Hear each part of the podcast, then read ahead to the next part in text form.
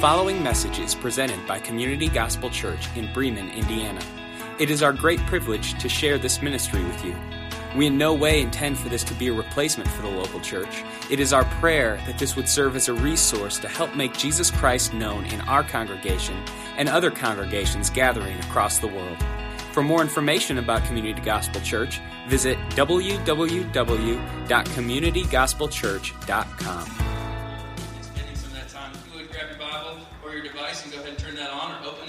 This morning, we have an awesome opportunity. Uh, whenever my dad's in town, I always uh, will go ahead and step aside and let him come and deliver the word. He has a phenomenal message that he told me he just wrote a couple minutes ago for you. Um, but uh, he's going to come up and, and, share with us. My dad's been a seasoned pastor for a long, long time. Um, I'll let him tell you how many years if he so chooses. Uh, but love hearing him preach and teach. Would you welcome here this morning with us?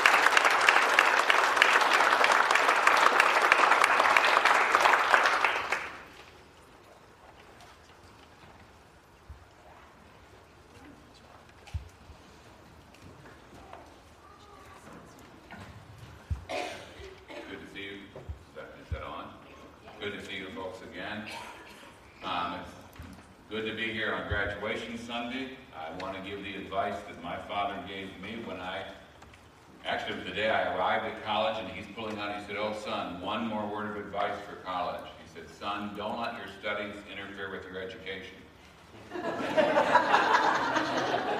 so I didn't.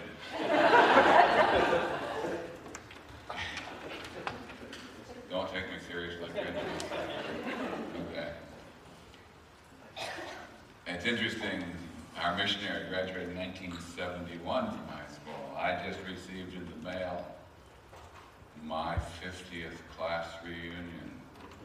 I graduated in 1965, which depicts that I am old. uh, this morning I learned something, though. We were commending, we're here primarily for our granddaughter's fifth birthday, which is tomorrow, and my wife says to her, tomorrow, Corinne, you're going to be five years old.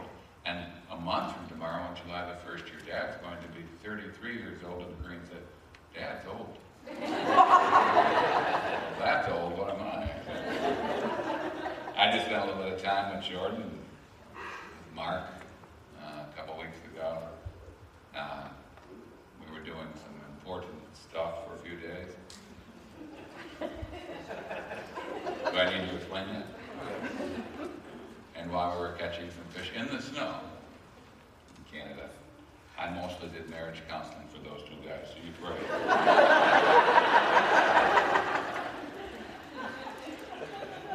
we had a good time.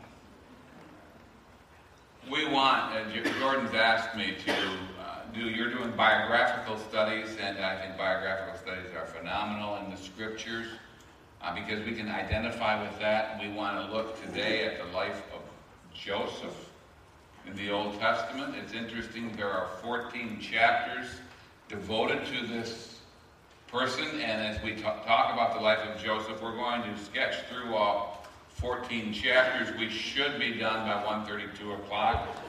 Uh, so just be prepared to go through all that. But it's a long section. If you understand the book of Genesis, the Old Testament is extremely simple to understand. Historical books, Genesis through Esther. Poetical books, Job through Song of Solomon. And the rest of the books are prophetical books. So it's a really, really easy outline. And so if you understand in the book of Genesis, I do a thing that I borrowed many years ago called the Walk Through the Bible. We walk through Genesis 1 through 11, which is a lot of years when it stops in Genesis 12 with the call of Abraham. Abraham had Isaac, Isaac had Jacob, Jacob had 12 sons, and the next youngest was Joseph. And so the end of the book of Genesis spends time with Joseph. So I would like you to take Bibles if you have them with you and turn to Genesis 37. That's where we will begin. We'll finish it in chapter 50. I do need to tell you as you're turning your Bibles that yesterday I went for a walk. There's a little park near Jordan's house. And and uh, Grandma took the little the girls off for the walk, and I'm way behind, and so I'm walking by myself. And there's a church, Kitty Corner uh, Church of the Brethren, and I, I was there, and there was a man in the church that was getting all the grounds and getting everything ready for church, and we started talking. Uh, it takes me a while to talk to people. I'm rather shy and insecure, but um, we were talking a little bit, and he invited me to his church service today. And I said I should come because where I'm going tomorrow, the preacher's really, really boring. Before we go any further, let's ask God's blessing upon His word. Heavenly Father, this is your word. We're thrilled with that truth. It's not ours. Never has been. Just help us to clarify what you have already said and apply it to our lives. May the Spirit of God dig deeply into our hearts so that we are what you want us to be, not what we want to be. And may your Son be seen in us. And as has been sung today, we'll bless your name and we'll bring glory to your name. And we'll live lives of holiness because you are holy. I thank you that we have a Savior to serve. It's in that Savior's name, the name of Jesus Christ, we pray. Amen. Amen. Did you hear about the man that went to a psychiatrist and he says, Doc, I'm having real problems. The doctor said, Well, what's the problem? He said, Well, I've been having problems with my dreams. Two nights ago, I dreamt about a teepee. Last night, I dreamt about a wigwam. Doctor said, I know your problem. You're too tense.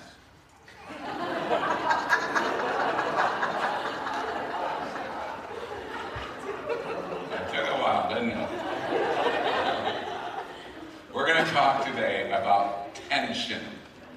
Tension in the life of Jordan. Jordan, in the life of Joseph.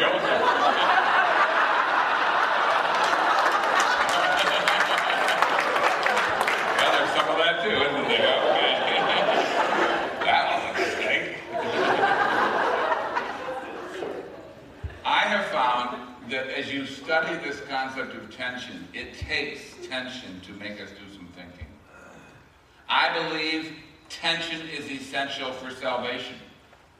Most people, when they come to hear the gospel for the first time and they start devouring the gospel, they come with tense feelings because they have to see that they're sinners. And most people don't want to hear that truth that they're sinners separated from an almighty God. That creates tension because once they conclude they're sinners, they have to do something about their sin problem. And many times people have come to know the Lord Jesus Christ in times of tension, when tragedies have taken place in their lives. And if you've never made that decision to trust Jesus Christ as your own personal Savior, we encourage you to do that even today. In fact, that's more important than anything I'm going to preach. You need to come to know Christ as your own personal Savior because you are given the forgiveness of sin, the gift of eternal life. You become a member of God's family forever. But once you trust Christ as Savior, we also find there's tension. In fact, what led to this was one of my professors in seminary who just passed away a little while ago by the name of Dr. Howard Hendricks. And Dr. Hendricks said one day in class, tension is essential to growth. Without tension, we will not grow. I found when I was a freshman in college that I was confronted in a church service. I went to a very strict college, and we were required to go to church Sunday morning, Sunday night, and Wednesday night.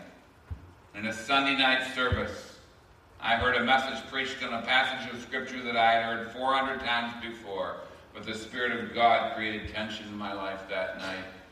And the passage is Romans chapter 12, verse 1, that's very familiar. I beg of you, I don't command you, I beg of you, therefore, brethren, upon the basis of all that I've done for you, the mercies of God, to present your bodies a living sacrifice, holy and acceptable unto me, which is your logical or reasonable act of worship. And I went down to my dorm, walked into a room, and got on my knees, and I said to God, There's tension going on right now. I'm a preacher's kid, and I told God, when I was in high school, I would do anything you want me to do, Lord. I was saved. But I will not become a pastor. I felt I grew up in a glass house, and I did not like it. My dad's in ministry in a, larger community, Rochester, Minnesota. He's on the radio. All my friends were doctors' kids, if you know anything about that town. And I was being watched in every move. And God broke my heart that night. There was tension. And I said to God, I hope you don't take offense with this, but I did. I said to God, I'll do anything you want me to do, even if it means becoming a pastor. God told me. You see, tension is essential to growth. And the life of Joseph is filled with tension. So let's look at some of the tension in his life, starting with the tension with his brothers, starting in chapter 37 of Genesis. Jacob lived in the land where his father had stayed, the land of Canaan. This is the account of Jacob. Joseph, a young man now, only 17 years old, was tending the flock with his brothers, the sons of Bilhah, the sons of Zilpah, his father's wives, and he brought their fathers a bad report about them. Now Israel, now put some of your translations may say Jacob. That Jacob's name was changed to Israel. Now Israel loved Joseph more than any of his other sons because he had been born to him in his old age. He had made, he had made a richly ornamented, ornamented robe for him, and that ornamented robe was what we call the coat of many colors. When his brothers saw that their father loved him more than any of them, they hated him and could not speak a kind word to him. Wow, we have a problem here. Joseph had a dream, and when he told it to his brothers, they hated him all the more. He said to them, Listen to this dream I had. We were binding sheaves of grain out in the field when suddenly my sheaf rose and stood upright while your sheaves gathered around mine and bowed down to it. His brothers said to him, Do you intend to reign over us? Will you actually rule us?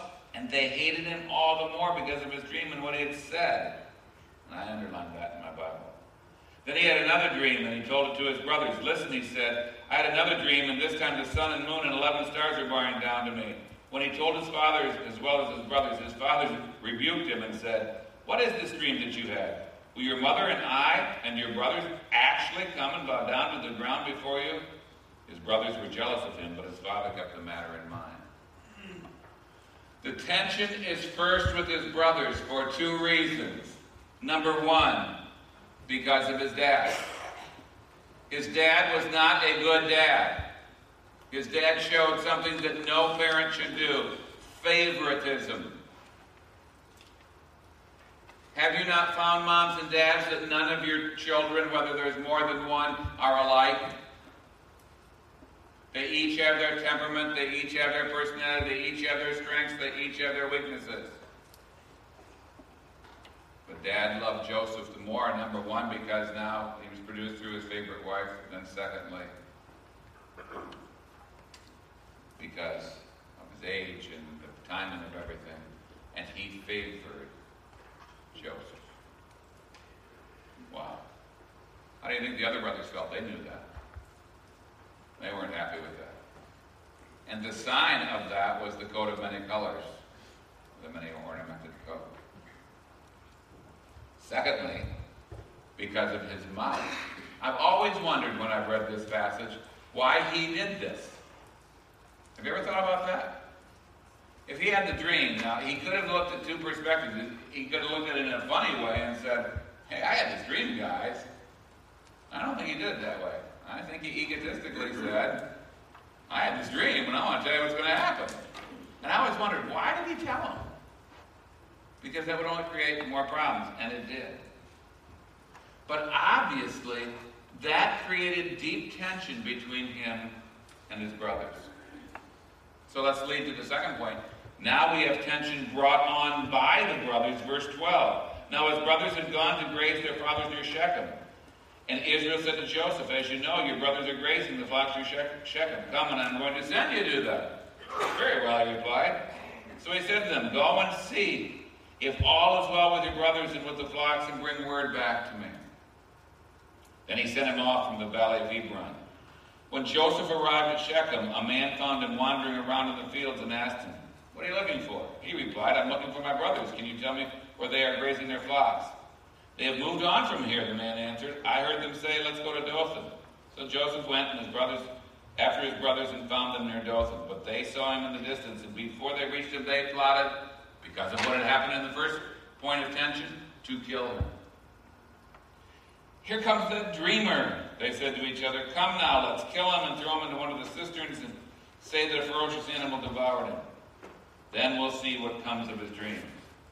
When Reuben heard this, he tried to rescue him from their hands. Let's not take his life, he said. Don't shed any blood. Throw him into this cistern here in the desert, but don't lay a hand on him. Reuben said this to rescue him from them and take him back to his father. He had a plan. So when Joseph came to his brothers, they stripped him of his robe, the richly ornamented robe he was wearing, and they took him and threw him into the cistern. Now the cistern was empty, there was no water in it. As they sat down to eat their meal, they looked up and saw a caravan of Ishmaelites or Midianites coming from Gilead. Their camels were loaded with spices, balm, and myrrh, and they were on their way to take them down to Egypt. The second part of tension was brought on by the brothers. And how did they respond? They sold him. They wanted to kill him. But they sold him to the Ishmaelites, the Midianites. And they thought this would solve the problem. But there's a second thing they did. They lied to their dad about this. Notice verse 26. Judah said to his brothers, What will we gain if we kill our brother and cover up his blood? Come, let's sell him to the Ishmaelites. They did. So when the Midianites, verse 28, came by, the brothers pulled Joseph up out of the cistern, sold him to, to the 20 shekels of silver to the Ishmaelites, took him to Egypt. When Reuben returned to the cistern and saw that Joseph was not there, he tore his clothes. He went back to his brothers and said, The boy isn't here. Where can I turn now? Then they got Joseph's robe, slaughtered a goat, dipped the robe in the blood. They took the ornamented robe back to their father and said, We have found this. Examine to see whether it is your son's robe. He recognized it and said, It is my son's robe. Some ferocious animal has devoured him. Joseph has surely been torn to pieces. Then Jacob tore his clothes, put on sackcloth, and mourned for his son many days. All his sons and daughters came to comfort him, but he refused to be comforted. No, he said, In mourning will I go down to the grave to my son. So his father wept for him. Wow. First thing, sold to the Midianites. Second thing, they lied to dad. Now, have you ever tried to put yourself in Joseph's position? And many of you know this story. He's in the pits. Literally. And I bet when he was there, he wondered what was going to happen to me. Have you ever been in some tense situations? I think of you who are graduates. I remember when I graduated from high school. I had made deep plans to what I wanted to do, and I heard these students say different things, where they're going. One young man going to Word of Life, and uh, I've heard Jack Wyrtzen preach many, many a time, and he's not with us anymore. But uh, your goals and direction. I remember when I graduated from high school, I had applied to three schools. One was Kent State University. I would have been there at an interesting time, those of you who are historical. Uh, it would have been a very interesting time. I applied to Ohio State University Engineering Program. I wanted to go into math. My father, who is traveling now around the country preaching, called me up from California one day and he said, Son, what are you going to do? I said, I think I'm going to go to Ohio State Engineering. He said, Would you consider one year of a Christian college? He knew I wasn't where I was supposed to be spiritually. And that's how Romans 12 came into my life. I even said to God, I'll stay at this Christian college one more year and take some Bible, and if I like it, I did. And I stayed and just kept on going. That was tremendous. How did Joseph handle it? He's in the pits. What's going to happen? Don't you think things were going through his mind? How about you? When you're going through real times of tension. Let's look at the third area of tension because that led to some other things because now he, the Midianites take him to where? Egypt. And he begins working, chapter 39. He begins working for a man by the name of Potiphar. Notice verse 1, and we won't read the whole text. It says Joseph had take, been taken down to Egypt. Potiphar, an Egyptian who was one of Pharaoh's officers, the captain of the guard, bought him from the Ishmaelites who had taken him there. Now, I want you to underline the next verse. The Lord was with Joseph, and he prospered. We know what took place. When his master saw that the Lord was. Now, watch that. When his master saw that the Lord, whom he didn't even know, was with him, and that the Lord, whom he didn't even know, gave him great success in everything he did, Joseph found favor in his eyes and became his attendant. Potiphar put him in charge of his household and entrusted to his care everything he owned. From the time he put him in charge of his household and all he owned, the Lord blessed the household of the Egyptian because of Joseph. Watch, God was involved in his life all through this. And when you go through tense times, he's involved in your life all through this. The blessing of the Lord was on everything Potiphar had, both in the house and in the field. So he left Joseph, in Joseph's care everything he had.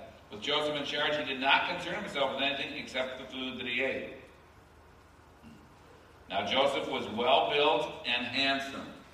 Very good looking young man. Um, some of you know that I'm a, a, substitute teacher in the local schools.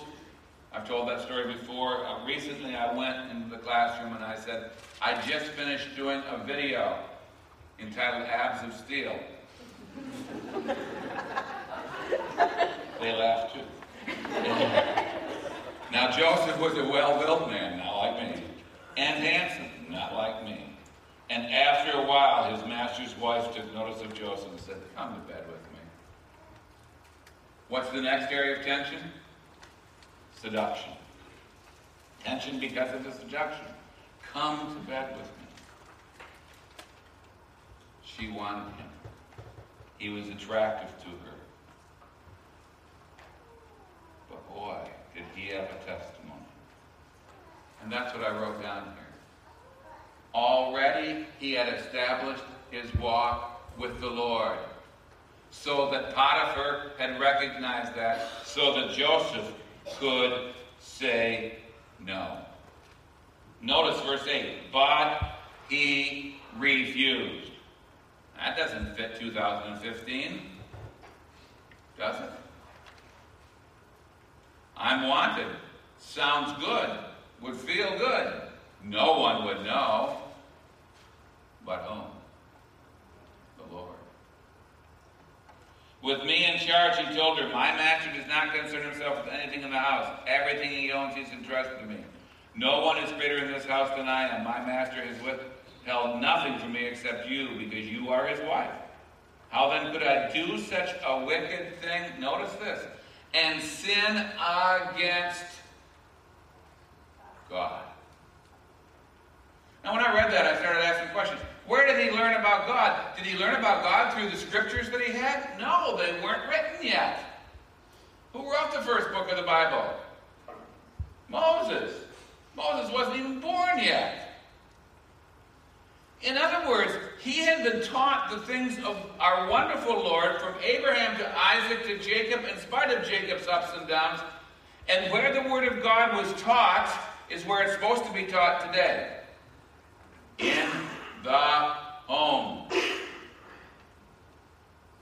And he knew about Almighty Jehovah God. He had fallen in love with him. and some of the songs that we sang today were all about the love of God. We're going to talk about that at the end today. But what a testimony. And I'm going to ask you a question this morning. Does the world around you, when you have completed revelation from God of 66 books, you can fall more and more in love with the Lord than ever because you have the revelation of God in your lives. You have the Spirit of God living within you by faith in Jesus Christ. Does the world around you say what his master said about him? He knew that he knew the Lord. He knew that he had a God that took care of him.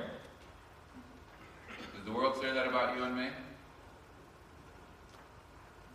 Does the world say to you, Wow, I don't know what it is you have, but I like what you have. I want it. Why didn't he give in to the seduction? Because he didn't want to harm the name of the very Lord that he loved.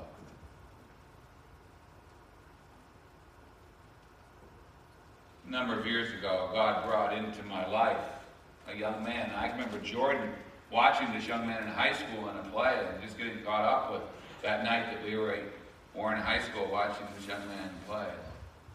After he got out of high school, he got married to a girl from Iowa. Wedding was over there. I, we weren't part of that. And a number of years later, they split up. He comes to me one day and he says, I'm dating a girl from Bettendorf, Iowa. Can you talk to her? Sure. Got a time alone with her, and he was there a little bit. And the beauty of that night is, in tears, she came to know the Lord Jesus Christ as her own.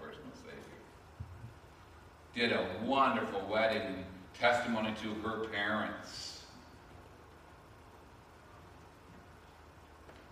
He became a fireman in our community. And two years ago, he met someone else. Fell in love with another woman who was married and had a family and decided to run off with her and divorce this girl.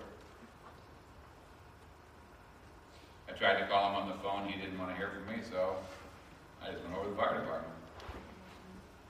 And I walked in and I looked him in the face and I said, I'm not worried that you're harming the name of our church, because you are.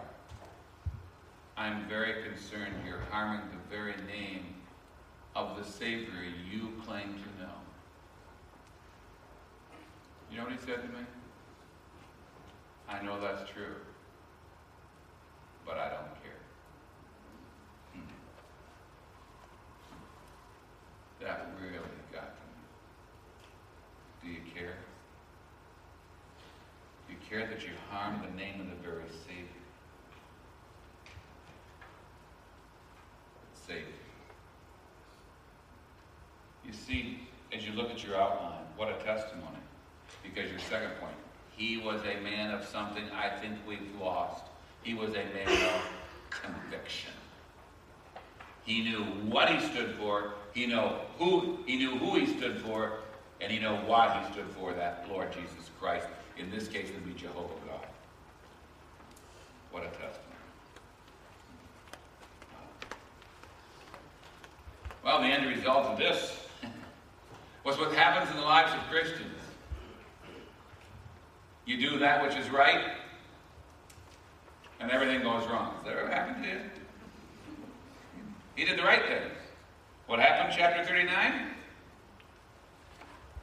Goes to jail for this, for doing the right thing. Now, I believe his testimony was at stake here because if Potiphar really believed that he had had an affair with his wife, he should have killed him. And Potiphar knew of his testimony that he was a consistent person. He wasn't a liar. He told the truth. So he compromised, and instead of killing him, put him in jail. So there's your fourth bit of tension. He's now in prison, chapter 39 still. Um, and he's in prison. And he's meeting some people. But it says this, verse 19 When his master heard the story, his wife told him, saying, This is how your slave treated me. He burned with anger. Yeah, he's all steamed. He doesn't know what to believe. Joseph's master took, him and put him in prison, the place where the king's prisoners were confined. But while Joseph was there in prison, I love this, the Lord was with him. The tense times of life, the Lord's with you. In fact, probably really sends him more. he showed him kindness and granted him favor in the eyes of the prison warden. So the warden put Joseph in charge of all those held in prison and was made responsible for all that was done there. there was tension now going on in this situation. He's now in prison. So what happened, chapter 40? He met a butcher and a baker, but not a candlestick maker. No, a cupbearer. Okay? And these two guys are in prison with him. and he interprets their dreams. Where did he get the background to interpret dreams? The Lord. And he interpreted them properly. In chapter 40, we find the interpretation of dreams, verses 1 and actually through the whole section, verse 40. And then he interprets the other one's dreams. And he says to them, when you leave here, if you get out, the first guy, the dream was a good dream and you're going to get out of prison and everything's going to go well. The second one, you're going to get out, but it's not going to go well and you're going to be in trouble. But in either case, I want you to go out and tell, please tell them what happened so I can get out of jail. What happened? Well, he interpreted the dreams and then go to verse 23 of chapter 40. The chief cupbearer, however, did not remember Joseph. He forgot him. Wow. Have you ever sensed when you're going through those tense times you're just totally forgotten?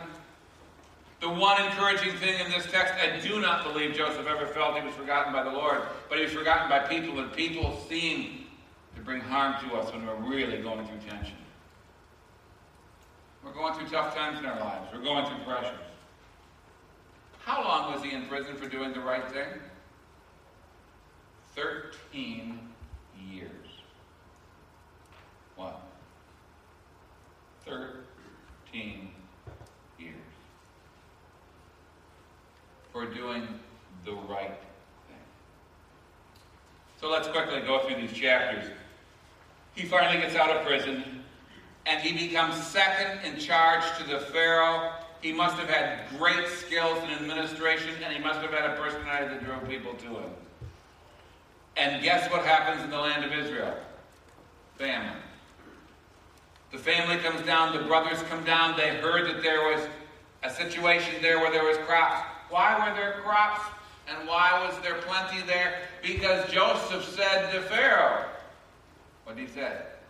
There's going to be good years, and then there's going to be bad years start saving up during the good years. So they had plenty. And Israel, the nation of Israel, had heard this, and the brothers had heard this. They go down and they meet the leader who gave them direction. Now go with me to chapter 45 as we go through this text. Because now we're going to come to the final tension. From tension in prison, now he's out. Tension with his brothers. Verse 1. Then Joseph could no longer control himself. Jo- I've always wondered about this. There must have been some appearance issue, the way they dressed, the way he had changed over these 27 years. He did not look like Joseph. They did not know it was Joseph. Then Joseph could no longer control himself before his attendants, and he cried out, Have everyone leave my presence. So there was no one with Joseph when he had made himself known to his brothers, and he wept so loudly that the Egyptians heard him. And Pharaoh's household heard about it. Uh, now, the next verse is the key one.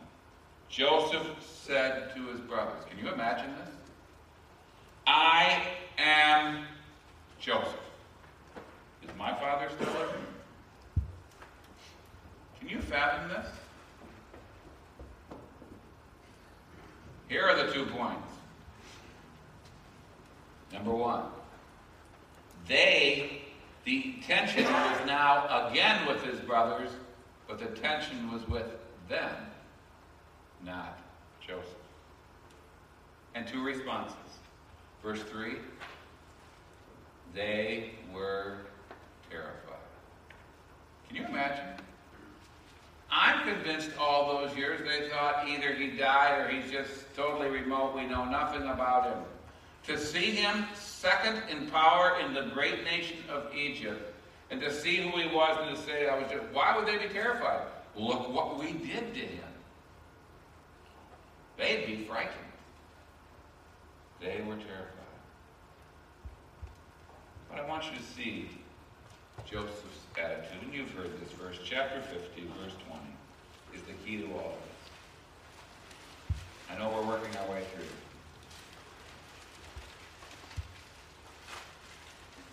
Have you seen all the way through this text from chapter 37 on? The Lord's with him. Verse 20. He looked at his brothers, and you know the whole story where he got Benjamin to come down, and the dad was afraid to lose Benjamin, and finally dad came down. There was all this nervousness going on. And then Joseph said to them, the brothers, verse 19, Don't be afraid. Am I in the place of God? You intended to harm me But God intended for good to accomplish what is now being done, the saving of many lives, the nation of my people, Israel. What's your attitude and tension?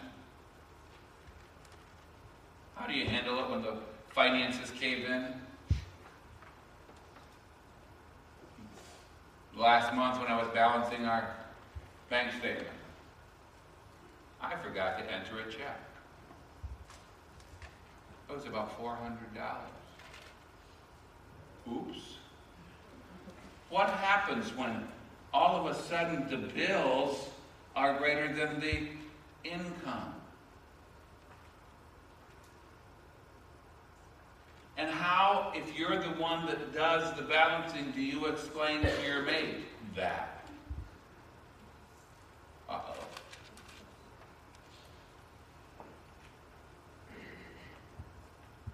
Financial pressure is great. Financial tension is horrible in homes.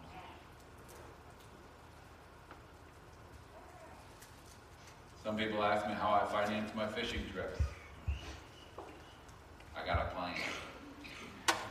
Save your $5 bills. It works. And then I say to my wife, is it all right if I go to Canada? Do you know what she says? Go. Doesn't bother her at all. What happens when your marriage is tense? You're struggling. You're not agreeing on things. It may not be finances. It may be some other issue. It may be the next area of parenting. You know what? I don't know what I've done here. I keep bringing her in now. You know what? The hardest part of parenting. Are you ready for this? When you're raising teenagers. I've had experience. but you and your wife aren't clicking. You and your husband aren't gelling. You walk in and there's this quietness. What do I say? There's tension. You see the kids rebelling. Are we on the same page? There's tension. I watch all the way through as I read this text and watch the text, and I see every time Joseph stood true to the Lord. I don't understand why he told those dreams. I do understand that the Lord was with him, and he stood true to the Lord. Dear folks, I don't know you real well, but you're human beings. You're human being Christians who have times of tension. So I want to give you three principles from this book to finish this up. Number one, he loved the Lord. I think sometimes we made the Christian life too difficult. Just fall more and more in love with the Lord. 27 years ago, um, 27 and a half years ago, I got married. I'm more in love with my wife today than ever before. I do need for you to know that the students that I sub for at the high school ask me all the time, and I've told you this before, if she was desperate or blind. But I love her more today than I did 27 years ago. You love the Lord like that? I've been challenged by a lady in my church. Because some of you ask, when are you going to retire? That's up to me. And um, it's kind of her schedule. We're getting into this. But she said to me, I remember a sermon you preached where you said, all Christians start well. Some Christians in the middle live okay, but very few finish well. And you want to finish well, don't you? I said, yeah, I do. Well, it's all got to center around my love for the Lord. And what happened in Joseph's life? He loved the Lord, and he knew that God was sovereign and in control. And if you saw all the circumstances in his life, that's exactly what took place. He's in control of those finances, people. Doesn't mean you don't have responsibility. He's in control of your marriage. He's in control of your parenting. He's in control of that job. Now, we have responsibility through all of those.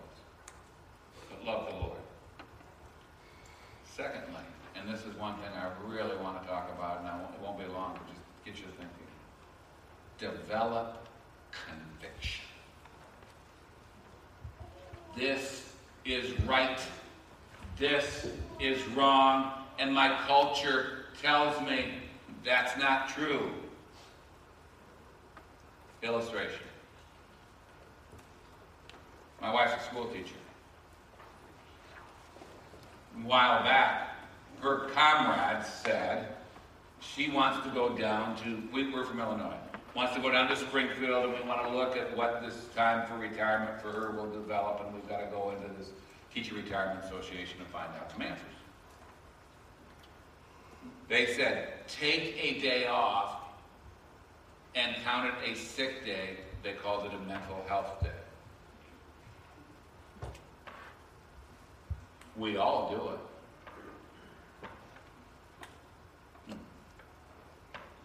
And my wife said to the teachers that said that to her, I can't. But we all do it. Her conviction said, I'm a child of the King. I can't. And she didn't. And we will in two weeks during the summer. Do have that kind of conviction? But everybody's cheating on the test. But everybody's taking some of those things from work. But everybody takes a 45 minute lunch hour instead of a half an hour like they want. We all do it. And the list goes on, doesn't it?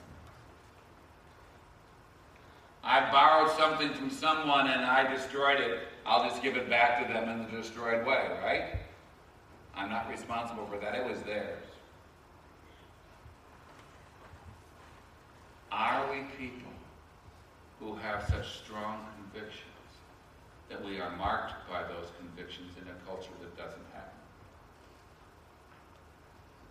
Joseph was. And finally, learn dependence upon the Lord. If there's one big idea about the Christian life, is it is a dependent life. If I think I can run my life on my own strength, I mess it up every time. He learned dependence upon the Lord. That's the key to the Christian life. Are you a Joseph? If God were to take you, would he give you tension to grow? I finish with a story by Chuck Swindoll. We need tension for growth. In the northeastern United States, codfish are not only delectable, they are a big, a big commercial business. There's a market for eastern cod all over, especially in sections farthest removed from the northeast. But the public demand posed a problem to the shippers. At first, they froze the cod and shipped them elsewhere, but the freeze took away much of the flavor. So they experimented with shipping them alive in tanks of seawater. But that proved even worse. Not only was it more expensive, the cod still lost its flavor, in addition became soft and mushy. The texture was seriously affected. Finally, some creative souls solved the problem in a most innovative way. The codfish were placed in a tank of, of water, along with their natural enemy, the catfish. Put in there tension. From the time the cod left the east coast until it arrived at its westernmost destination, those ornery catfish chased the cod all over the tank. And you guessed it. When the cod arrived at the market, they were as fresh as they were when they were first caught. There was no loss of flavor, nor was the texture affected. If anything, it was better than before. A couple of questions seem worth asking. First, can you name some catfish swimming in your tank? Some tensions. Maybe you live with one of them. Swindoll said that. Or it's somebody at work with irritating, whose irritating presence drives you to your knees several times a week. Every church has a few catfish as well. They're there to keep all the codgers.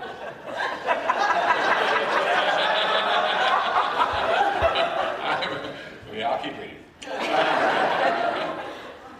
They're there to keep all the cod from getting soft, mushy, and tasteless. Second, have you given thanks for them lately?